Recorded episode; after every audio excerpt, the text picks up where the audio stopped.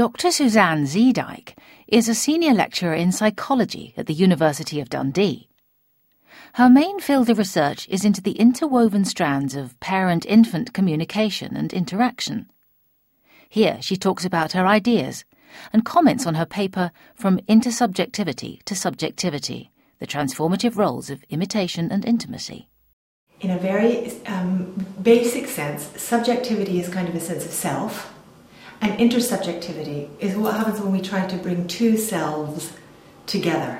So can they engage and respond to each other, or do they exist in some sort of parallel way? And given that humans are actually very intersubjective creatures, one of the questions is, how do we develop that ability? The reason that it excites psychologists is the question of origins. Given that lots of adults are intersubjective, so if you smile, I have an idea that you're happy, or if you frown, I have an idea that something's not happy about you, and I know when your sentence is going to end and it's my turn, right? Is that something, that sensitivity to other people, is that something that we learn, or is it something that we're born with? If it isn't something that we're born with, how do we actually acquire that sensitivity to other people? And studies of babies let you answer those questions of origins, but then you have the question of, what do I look for in a baby's behavior to help me to know about their sensitivity to other people? We've had a lot of discussion in developmental psychology about the shift from subjectivity to intersubjectivity. So one idea is that I come into the world as a kind of a self, as aware of myself, and how do I connect to you? So how do I become an intersubjective being? Mead and Vygotsky would say actually that it's out of intersubjectivity that our subjectivity comes. So it's almost two different developmental pathways. Do I go from self to engagement, or do I go from engagement to self? One of the big criticisms that's been made of Vygotsky's work is he said that, he had that idea, but he didn't really say how that happened. And that's what I wanted to explore in this paper, is what would happen in this interaction between two people that would give rise to a sense of self in an individual. One of the things that strikes me about two people interacting and about very early interactions between parents and children is how focused they can be, how intimate they can be. So we know that at 3 months old, babies love engaging with other people. I mean, they're totally into it. Not all the time, because you know, they do it for shortish amounts of time, but they can be totally into the other. They're transfixed by the other person. And in lots of studies of mother-infant interaction, mothers are transfixed by them.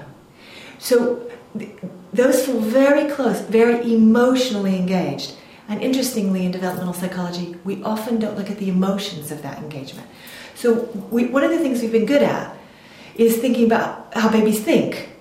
And again, a particular camp of developmental psychologists says that what babies do is think about other people. And what I'm really saying is babies feel with other people rather than think about other people. And it is that feeling with, that intersubjective experience, out of which comes a sense of self. Okay. And in the paper I talk about imitation. The exciting thing about imitation is that it is a really close matching between self and other. I cannot help but notice if you are imitating me or doing something in correspondence with me, I get that you are doing something about me. So that relation between us is enhanced and sharpened. And so the intimacy is made all that tighter.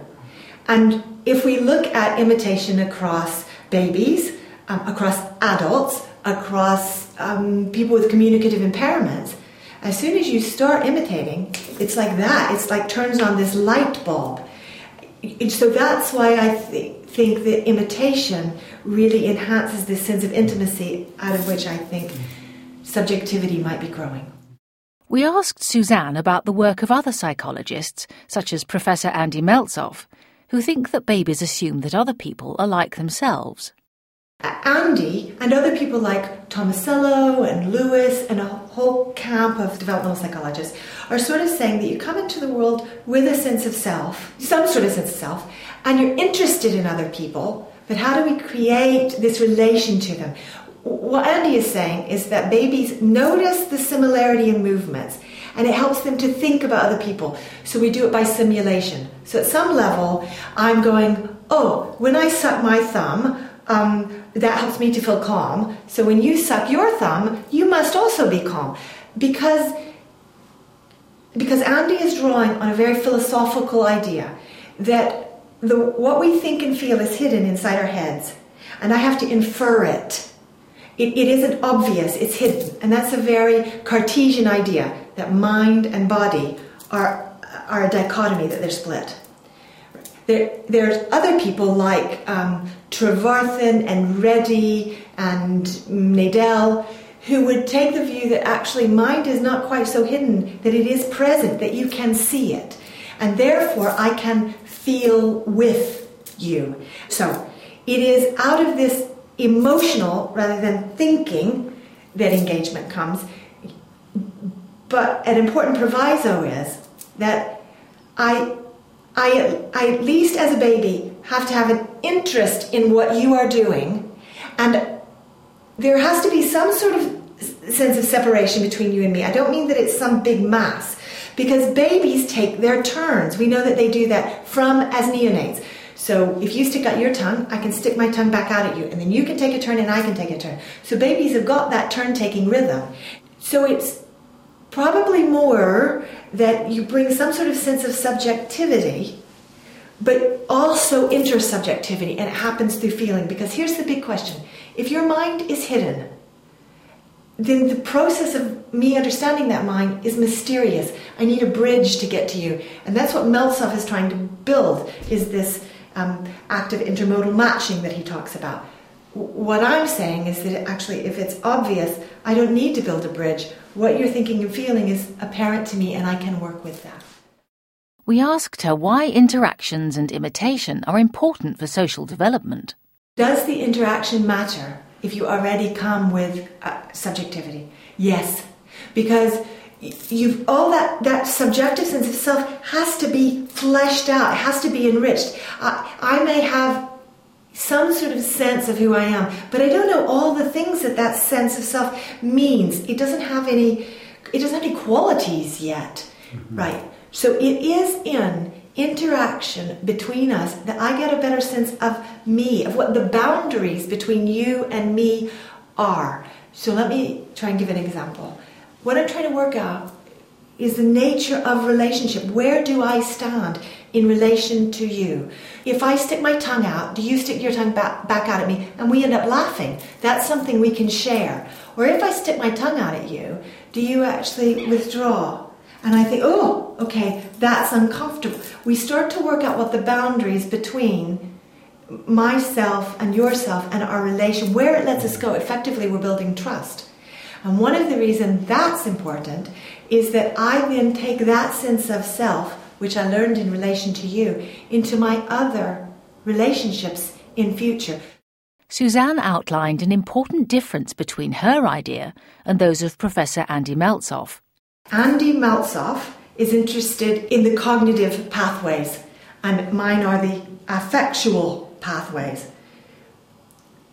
But that's a really important distinction, because if the mind is hidden and what I do is think about you, then this process of interaction, of intersubjectivity, is mysterious. That's why I need a bridge. Whereas if it is affectual and it is present in the body, it's not mysterious. It makes sense why I would be able to so easily and quickly read the emotional expressions on your face. So the key thing is that it takes the mystery out of the process. And it highlights something that developmental psychologists have just really not given a lot of attention to, which is the emotional nature of engagement. What does Suzanne think about the implication that infants' minds are more advanced than has previously been thought?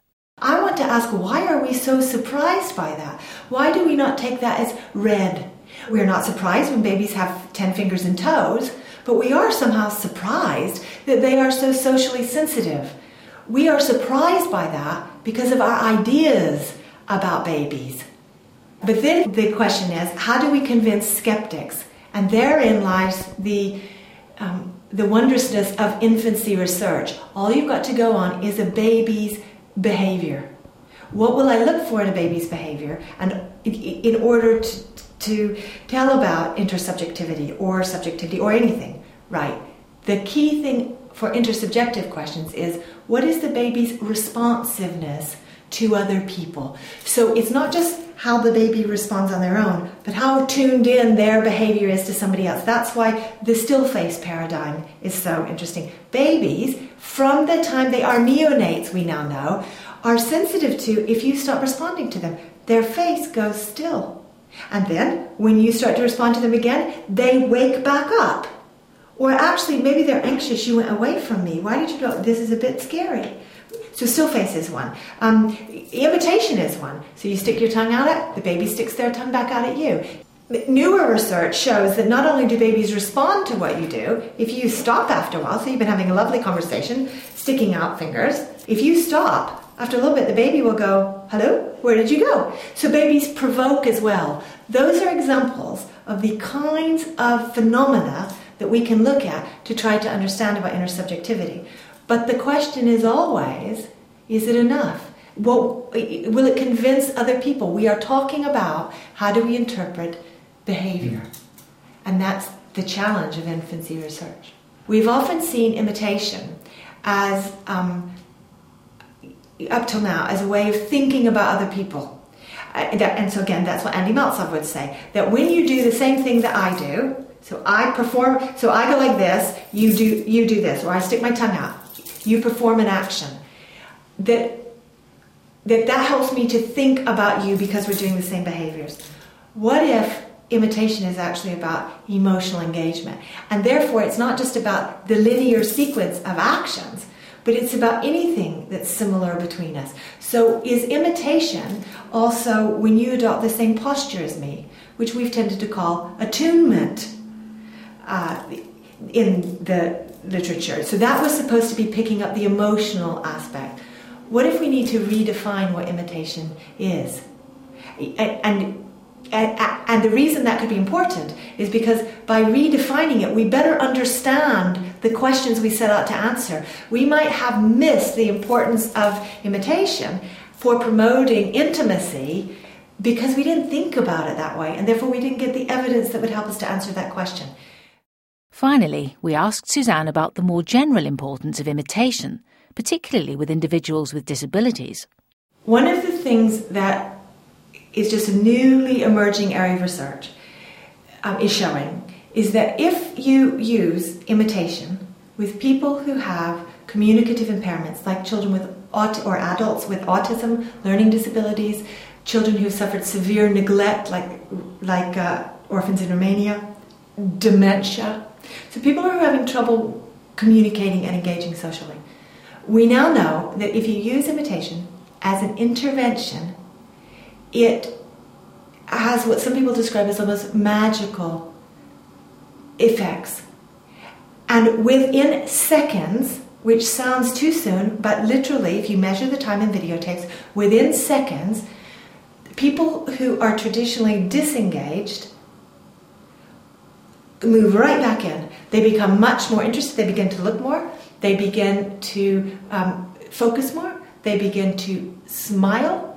They begin to do all the things that we see babies doing. So the first question is that true? Does that really work? Well, we need more research on it, but the answer to that is yes, it works.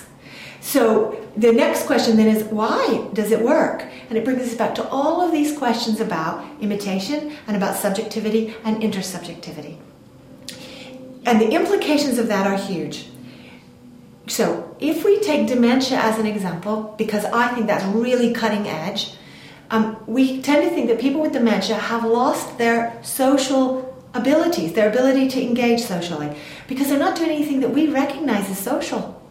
And that's hard, that makes it hard for us. So if they're not nodding after I'm saying something, it's hard for me to engage with them. And if their face is blank, it's like a still face. So carers in homes that are now filled in British society with people who have dementia aren't getting any feedback, and they're not giving engagement to people. So what you have are people who are more and more and more disengaged. Amazingly, if you use their body language, and you can call it imitate, but actually maybe imitation is the wrong word. Suddenly now we have to think about what do we mean by our terms. And in fact, some people would say imitation is too harsh. That makes it sound like you're mimicking them, you're mimicking their behaviors. You're not communicating with them. So maybe we need to call it something else. So that's an interesting pathway. If we use their bodily language as the way to communicate with them, they're back in like that. They're engaged, they're smiling, they're doing turn-taking, and they're almost joyful. Right. That says their intersubjective capacities have not disappeared. We haven't been able to bring those out because of our response to them, but they're just below the surface. They're responding like that. So that has huge implications for the kind of interventions we use, the kinds of drugs we administer, and the kinds of worlds we make people live in. So perhaps their social capacities, which have decreased, are actually of our making rather than of theirs. That's not just true for dementia, it's true for children with autism, who we often see as not really wanting to engage. Our work is showing that if you use their bodily language as the way for engaging with them, they can do a lot more social things than we think they can. That then makes us say, what is autism again? What questions have we thought to ask? Why should they be able to do this highly sophisticated thing when I didn't think autistic kids could do that? And that brings me back to, why do we see it as so sophisticated? Why are we so surprised? So the thing that's exciting about imitation and communicative impairments is that they make us think again about the whole basis of human nature and about what is intersubjectivity and what is it again that those babies can do, because we're using the things that we know about babies to now interact with adults. And it brings full circle this whole thing about subjectivity and intersubjectivity and raises a whole new set of questions that I think we have only begun to think about. From the Open University. For more information, go to www.open.ac.uk/use.